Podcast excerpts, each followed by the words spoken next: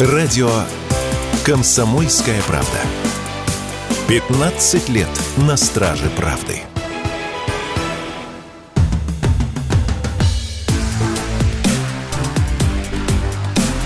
Честное риэлторское.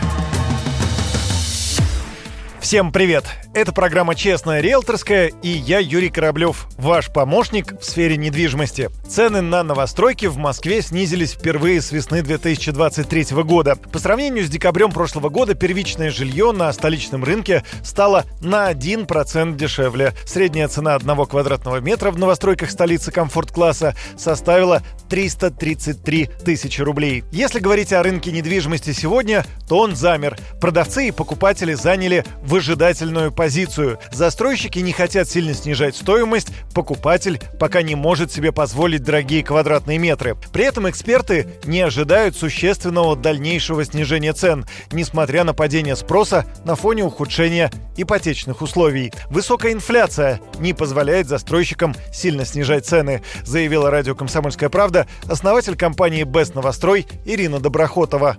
Рынок недвижимости, он очень инертный. Когда происходят какие-то катаклизмы, медленнее доходит, потому что это отрасль, рост или падение, оно замедляется, вот не в неделю случается, да. Почему я не вижу э, такого резкого снижения? Потому что оно может произойти, но схлопнется инфляция, которая 10-15% мы каждый раз видим по году, да, и если это и отыграет за счет инфляции, и будет, скорее всего, просто стагнация, информации, плюс-минус вот эти колебания, в зависимости от проекта, опять же, выбора места, качества продукта, который предоставляют нам девелоперы.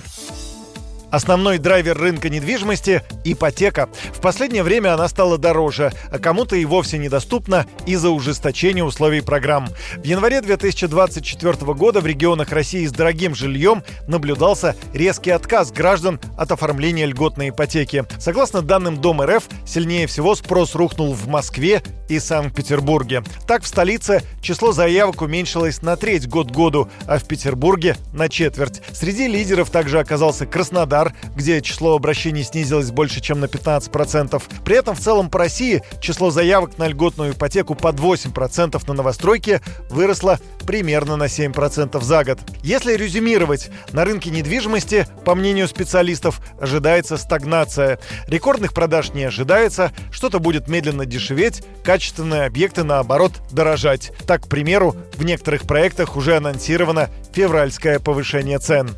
На этом у меня все. С вами был Юрий Кораблев и программа «Честная риэлторская». До встречи!